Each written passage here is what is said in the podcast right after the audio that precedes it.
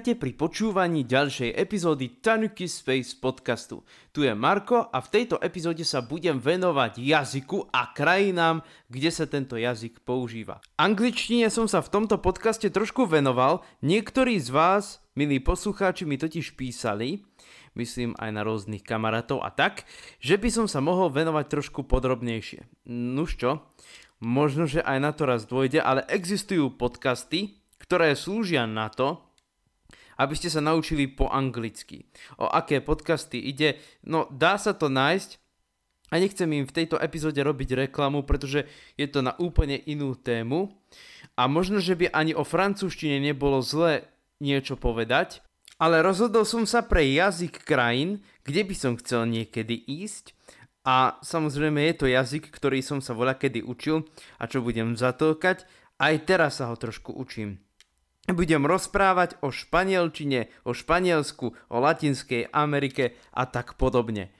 Čo vám napadne, keď sa povie španielčina, Španielsko, Latinská Amerika? No rozhodne napríklad byčie zápasy v Španielsku, latinskoamerické tance, ako napríklad salsa, merengue, tango, samba. No samba je brazílsky tanec a v Brazílii sa nerozpráva španielsky, ale portugalsky. Ale na druhej strane sú tu aj napríklad niektoré španielské jedlá, alebo opäť v Španielsku paradajková bitka, aj to tam existuje.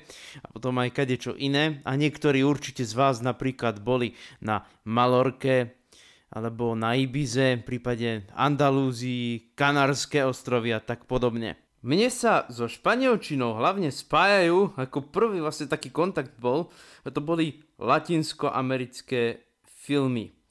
Ale čo vlastne vieme o španielčine? Čo to je za jazyk? Zároveň si takto odpovieme aj na otázku Latinskej Ameriky. Voľa kedy som si totiž myslel, že v Latinskej Amerike sa rozpráva po latinsky. Avšak latinčina je čiastočne mŕtvý jazyk. Čiastočne preto, pretože sa používa ako oficiálny jazyk vo Vatikáne. Prečo je to tak? Domyslite si. Dôvod, prečo sa Latinská Amerika volá tak, ako sa volá, sú románske jazyky, čiže potomkovia latinčiny. Jazyky, ktoré vznikli z rôznych latinských nárečí, používaných na území rímskych provincií a tak podobne. Sú to jazyky ako francúzština, španielčina, portugalčina, taliančina, rumunčina a tak ďalej. O románskych jazykoch som v tomto podcaste mimochodom hovoril. Na území Latinskej Ameriky sa používajú tieto jazyky. Španielčina, portugalčina a francúzština. No ale hlavne nám sa spája s Latinskou Amerikou skôr ten hispánsky svet. A nie je to len tým. Tak napríklad, keď natrafíte na žáner latino, obzvlášť teraz, tak všimnite si, keď počúvate napríklad hudbu cez Spotify, alebo čo ja viem, cez Apple Music, alebo Amazon Music, všimnite si tam jednu zásadnú vec. Žiadne portugalské piesne tam nenájdete, skôr piesne v španielčine a predovšetkým portorický reggaeton. Mimochodom, v Portoriku sa rozpráva dvomi jazykmi, angličtinou a španielčinou a teraz je to dokonca štát Spojených štátoch amerických. Prečo je to tak, to radšej rozoberať nebudem. Vrátim sa ku španielskému svetu. Čiže potom tu máme Španielsko, ďalej španielské enklavy na území Maroka, čiže Ceuta Amelia. No, to je veľmi zaujímavé. Oni sú na území Maroka, ale patria Európskej únii. Prečo je to tak? Pretože patria aj Španielsko, samozrejme. Kanárske ostrovy taktiež patria Španielsku.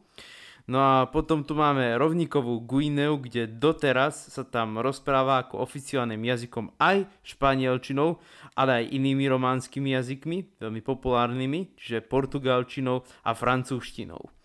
No a čo sa týka toho španielského sveta, voľa kedy som sa o tento svet zaujímal, respektíve zaujímam sa ešte stále, ale predtým ako dieťa nie, vtedy ma zaujímali úplne iné veci. Afrika, arabský svet, Turecko a tak podobne. Ale keď som napríklad natrafil na flamenko a hoci som vedel, že je v španielčine, vtedy som už španielčinu vedel rozoznať od taliančiny postupne, tak bolo to pre mňa zaujímavé, pretože som si vtedy všimol, že k arabskej hudbe má flamenko trošku blízko Prečo je to tak? Pochopiteľne toto územie voľa kedy patrilo Arabom a mimochodom z Andalúzie do Maroka nie je ďaleko. No a potom napríklad skupina Last Ketchup, ktorá nahrala známu skladbu Aserehe alebo The Ketchup Song, taktiež pochádza z Andalúzie a je to aj počuť na tom, ako spievajú, čo spievajú a tak podobne. Čiže opäť územie Andalúzie a je tam počuť aj ten dialekt. Mimochodom, podobné prvky ako v andalúskom dialekte nájdeme aj inde, napríklad v dialektoch Latinskej Ameriky. Prečo je to tak? Tak to ja neviem, ale je možné, že mnoho z tých dobyvateľov, ktorí dobývali nový svet, pochádzali práve odtiaľ. Mimochodom, počul som, že vďaka tomu je mexická španielčina taká, aká je, pretože tí, ktorí tam prišli, pochádzali predovšetkým z Andalúzie. No a tu narážame na veľmi zaujímavú vec, čo sa týka španielčiny, pretože španielčina sa zvykne rozdeľovať takto. Na španielskú španielčinu a potom latinskoamerickú španielčinu. Stretnete sa dokonca aj s pomenovaním kastílska španielčina. Prečo je to tak? Pretože vznikla práve na území Kastílska, čiže Madrid a podobne a používa sa na celom území Španielska. Také základné prvky, aby sme si to trošku tak rozdelili, poviem hlavne, čo sa týka výslovnosti.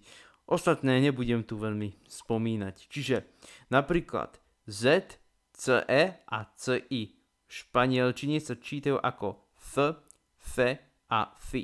V krajinách Latinskej Ameriky ako S, SE a SI. A potom som si tam všimol aj iné také rôzne paradoxy, napríklad CH ako Č sa číta v Latinskej Amerike, ale v Španielsku sa to číta medzi Č a C, niečo ako Č. Čiže tam o čo si mekšie. Alebo jeizmo. To je trošku také veľmi zaujímavé. Napríklad Y a potom nejaká samohláska, alebo dve LK a samohláska sa niekedy zvyknú čítať ako J, niekedy ako D, niekedy ako J a dokonca napríklad tam na juhu v Argentíne ako š. Tak napríklad keď som počul slovo ašuda, som nerozumel o čo ide. Až potom mi to tak doplo, že asi to znamená ajudar alebo ajuda. Čiže niečo v tom význame ako pomáhať, pomôcť alebo pomoc. A potom tam sú ešte iné také zvláštnosti, napríklad v Latinskej Amerike. Dosť často sa stáva, že práve na ostrovoch Karibiku, čiže Dominikánska republika, Kuba a samozrejme aj vo Venezuele napríklad, blízko Karibského mora. Napríklad ch tam nie je. V španielčine takým príkladom slova, kde ch je mucher. A napríklad e, na Kube alebo v Dominikánskej republike sa to môže čítať ako muher. Alebo ešte ďalší paradox, esta sa niekedy zvykne čítať ako echta. Čiže tam je taká ašpirácia, alebo RS. Esta znamená mimochodom e, je sloveso byť. O ňom si možno, že tiež trošku povieme, lebo tiež je to veľmi zaujímavé. V Španielsku sa to normálne číta ako estas, alebo esta, alebo estoj, ale napríklad, ako spomínam, tak v Karibiku takým dobrým príkladom ako echta, echta, alebo tak, to proste trošku zamlčiava a je tam ako keby háčko. Alebo RS, tiež sloveso byť. Ereh som dokonca počul. Kamarát na to z Maroka ma upozornil. Mimochodom ten kamarát z Maroka pochádza z arabskej časti, ale naučil sa aj po španielsky, čo ma veľmi prekvapilo a upozornil ma presne na to, že v oblasti Latinskej Amerike sa presne toto deje, čo sa deje, že napríklad to H alebo H tak sa číta ako sa číta a tak podobne. A plus to zamlčiavanie, to tlmenia a nakade čo iné, som sa ho trošku opýtal, lebo ma to zaujalo, pretože e, trošku, čo budem hovoriť, som v tom období, kedy som sa s ním rozprával, už niečo o španielčine vedel. Už ma niekto naučil nejaké vety, ale to som sa ešte vtedy tak španielčinu neučil ako potom. Čiže bol som na to trošku pripravený, že môže sa aj to stať a môže aj čo byť iné, takže bolo to veľmi zaujímavé. Španielčina je mimochodom považovaná za najľahší jazyk na svete. Už som o tom v tomto podcaste taktiež hovoril a musím vám povedať jednu veľmi zaujímavú vec. Španielčina má ľahký pravopis. Oveľa ľahší než angličtina v tom význame, že v angličtine je tá zákernosť, že inak sa píše, inak sa číta. Ale v španielčine napríklad háčko sa nečíta, je tiché. Napríklad v slove pre dnes, oj, sa píše ako H-O-Y. No a je tu jedna vec, na ktorú si treba dať pozor, a totiž je tam množstvo sloviec, ktoré sú nepravidelné. Áno, toto má väčšina románskych jazykov, čo som si tak všimol, alebo počul som, respektíve hlavne tie, o ktorých som počul, čiže taliančina, francúzština, španielčina. No, francúzština má ešte tú nevýhodu, že inak sa píše, inak sa číta, takže opäť sme doma. Ale naozaj, pri španielčine môže toto odradiť. Ale keď niekto chce, tak sa ten jazyk samozrejme naučí. No a potom, keď sa zaujímate o flamenko, o tango, alebo o čaču, alebo napríklad merengue, salsu, reggaeton a mnohé iné veci, čo súvisia so Španielskom, tak myslím si, že treba sa naučiť tú španielčinu, je potrebná a aspoň sa niečo nové dozviete, pokiaľ pôjdete napríklad niekde na Punta Canu, aby ste si to tam vyskúšali. Alebo, a teraz je to úplne iná vec, ale tiež veľmi zaujímavá, napríklad keď sa zaujímate o rôzne domorodé kultúry. Ako som spomínal v tomto podcaste, tak všimol som si tam takú zvláštnu vec, napriek tomu, čo konkistadori robili. Množstvo z tých jazykov, ktoré sa používajú v rámci domorodých rôznych jazykov, sa používa práve na území Latinskej Ameriky. Samozrejme aj na území Severnej Ameriky sa používajú rôzne indiánske jazyky, ale to je úplne niečo iné. A to sú úplne iné jazyky. Samozrejme môžeme tam nájsť nejaké tie aztécké jazyky, ale keď si to zoberieme, tak najviac domorodého obyvateľstva je práve v krajinách ako Guatemala, Peru, Mexiko, Bolívia, Ekvádor a tak podobne. Čiže preto je to veľmi zaujímavé a rozhodne, keď sa niekto chce učiť domorodé jazyky tých krajín, môže, ale ja si myslím, že so španielčinou tam obídete celkom ľahko. V Peru sa napríklad hovoríte ako aj po kečuánsky, tak aj po španielsky a myslím si, že kečuánčina samozrejme je o čosi ťažší jazyk, pretože nepatrí do tej istej jazykovej rodiny ako španielčina, nemyslím na románskú jazykovú vetvu, ale na indoeurópsku jazykovú rodinu. Čiže toto môže byť poriadna zákernosť, tie rôzne nepravidelné slovesa, ako som spomínal, ale dá sa to naučiť. A mimochodom, španielčina je podľa môjho názoru zvukovo veľmi pekný jazyk. No ale aj taliančina je pekný jazyk a preto poviem pravdu, že zaujímam sa aj o románske jazyky trošku. Ale taliančina napríklad nemá také uplatnenie v rámci sveta. V rámci umenia áno, ale v rámci sveta nie. Pretože keď si to zoberieme, tak je veľmi veľa krajín, kde sa používa španielčina a tie krajiny napredujú veľmi rýchlo vo vývoji a sú to práve krajiny Latinskej Ameriky. Najviac sa po španielsky hovorí v Mexiku. Tam je najviac ľudí, čo hovoria španielčinou. No a potom sú tam komunity samozrejme v Spojených štátoch, sú tam, je tam hispánska komunita a možno, že aj inde. Krajiny ako Kolumbia, Argentína, Španielsko, Kuba, Dominikánska republika, netreba menovať. Sú to hispánske krajiny, ako sa im hovorí. A prečo tento názov hispánske? Hispánia, to je vlastne bývalé územie bývalého Španielska. Toto územie patrilo Feničanom, potom Rimanom a vďaka tomu má Španielsko taký názov, aký má Espáňa. Čiže opäť sme tam, kde sme, čiže pri Španielsku. A je to veľmi zaujímavé, nielen preto, čo som hovoril, ale hovorí sa napríklad, že to th, o ktorom som tu hovoril, pochádza z baskičtiny. Ale tým, že Španielsko istý čas patrilo Arabom až do rekonkisty, tak v španielčine sa vyskytujú aj nejaké slova, ktoré majú arabský pôvod. Uvediem napríklad jedno z nich. Alcalde, čo znamená sudca. To pochádza z arabského al-qadi. Alebo napríklad gitara. Áno, isté, že gitara má španielský pôvod. Avšak to slovo tiež pochádza z arabčiny a konkrétne takto Arabi nazývali lutnu, čiže ud, alebo el-ud, to je ich hudobný tradičný nástroj. Španieli ho trochu upravili ako kitara, čo samozrejme je podobné s gréckým názvom pre nástroj, ktorý sa v starovekom Grécku, prečítam to v novogrečne, nazýval kithara. V starogrečtine sa to tuším číta kithara, v latinčine citara. A čo to je za hudobný nástroj? Samozrejme, citara a kytara sú úplne iné hudobné nástroje.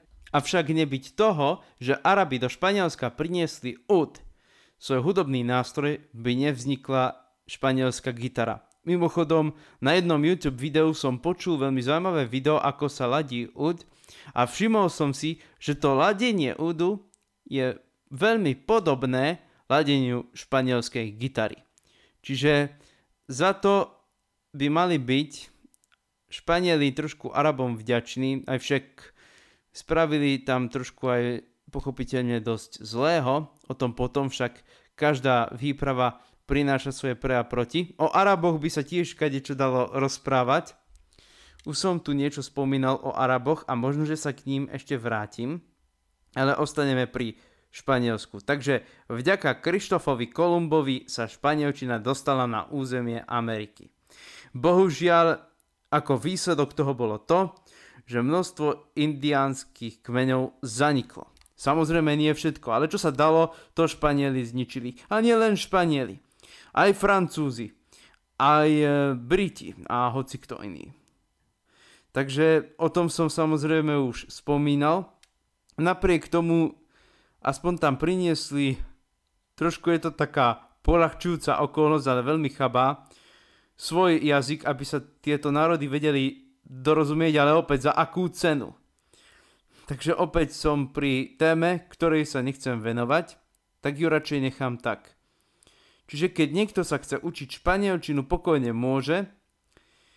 Ja hovorím, každý si vie nájsť dôvod, prečo nie a samozrejme aj taký dôvod, prečo áno. Ono sa hovorí, že v krajinách Latinskej Ameriky je oveľa lepší život než u nás. No to verím, ale samozrejme sú tam chudobní ľudia a opäť závisí od toho kde. Pretože napríklad niekde v nejakých panamských dedinkách, kde žije kmeň Enbera, pochopiteľne áno, tam je to veľmi chudobné, ale napríklad v nejakých tých veľkomestách, ako napríklad v Mexiku alebo Buenos Aires, tak tam podľa mňa je ten život viac menej lepší. Čo sa týka Španielov, tí majú veľmi zlú povesť, myslím na Hispáncov, pochopiteľne, už to nie sú Španieli, v Spojených štátoch. Prečo ju takú majú? Domyslite si. Dôkazom toho sú napríklad aj rôzne nehody alebo veci, čo sa dejú v Mexiku a tiež sa mi to nepáči. A nielen v Mexiku, ale aj v Kolumbii.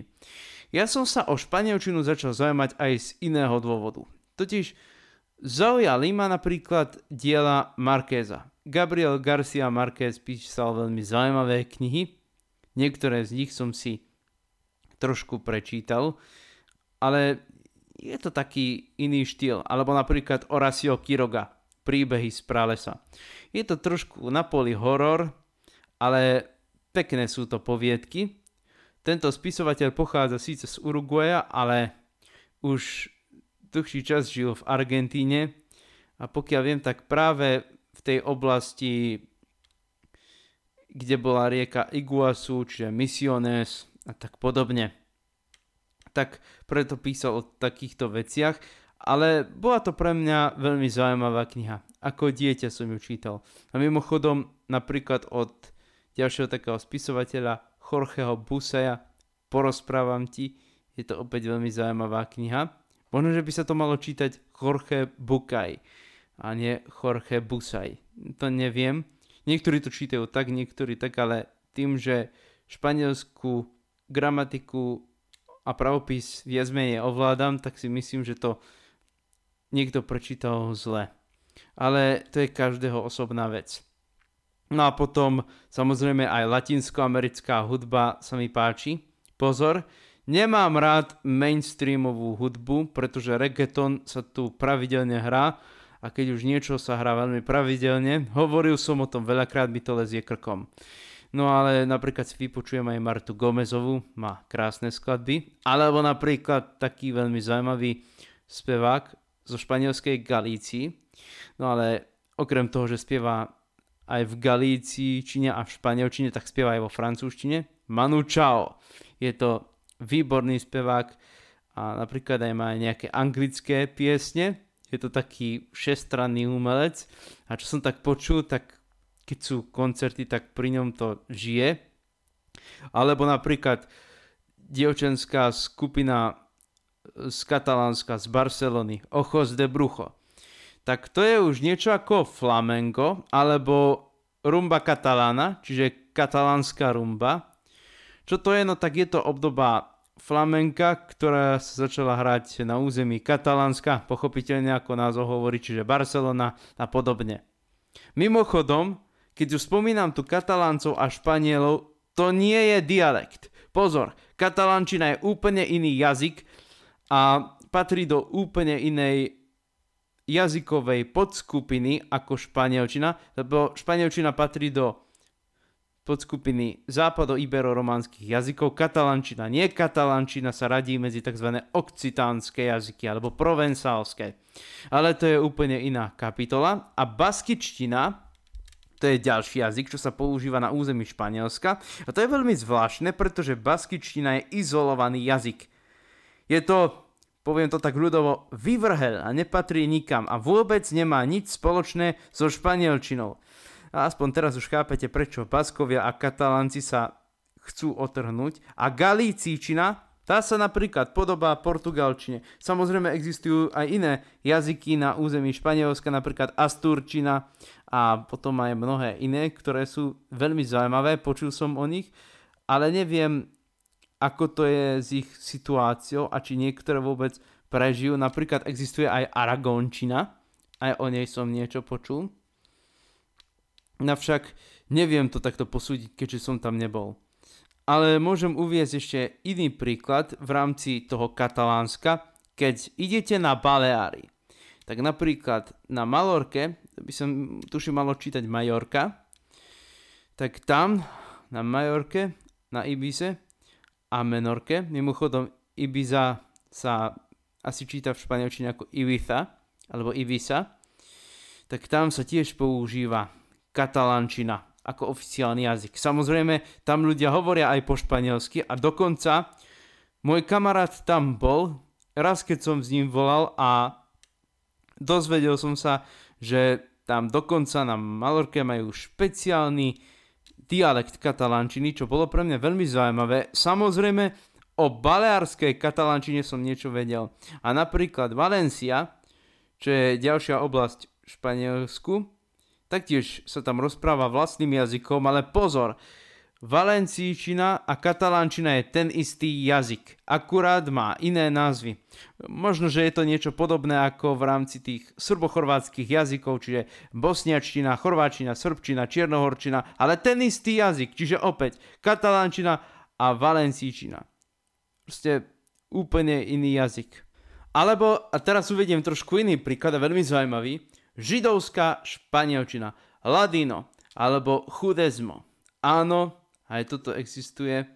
Je to špeciálny dialekt španielčiny, ktorej hrozí vyhnutie. Už som o tom niečo hovoril a rozprával som tu aj o tzv. sefardských židoch a práve slovo sefarát, neviem, či som to vyslovil dobre v hebrejčine, znamená Španielsko. Takže je jasné, čo sú to za židia. No potom tí židia sa stali tzv. egyptskými židmi, čiže Micraim. Ale o rôznych židovských komunitách som v tomto podcaste už niečo rozprával. Napriek tomu som neskôr zistil, ako sa to všetko pomenilo, čo sa vlastne stalo. Takže možno, že sa ešte ku židovským komunitám trošku vrátim, uvidíme. Ale to bolo také prekvapivé, keď som sa dozvedel o židovskej španielčine. Predtým som napríklad vedel o hebrejčine, a o jidiš, čiže židovskej nemčine. A keď som sa dozvedel, že aj židovská španielčina existuje, čiže ladino, veľmi som bol prekvapený. Na druhej strane oveľa zaujímavejšia pre mňa napríklad bola katalančina, lebo tam som dokonca vedel vypozorovať stopy aj ako keby po iných jazykoch, po iných románskych jazykoch. Proste bolo to zaujímavé. Samozrejme potom som zistil, kde katalančina patrí, ale ako spomínam, je to už o niečom úplne inom. Tak pevne verím, že ste teraz trošku motivovaní a možno, že sa pustíte aj do španielčiny, takže sa ju možno, že niekedy začnete učiť a prajem vám veľmi veľa úspechov. A ak sa chystáte napríklad do Španielska, rozhodne si myslím, že Španieli budú len radi, keď sa naučíte ich jazyk. Lúčim sa s vami ja, Marko, a vy sa môžete tešiť na ďalšiu epizódu tohto podcastu. Do počutia, milí poslucháči.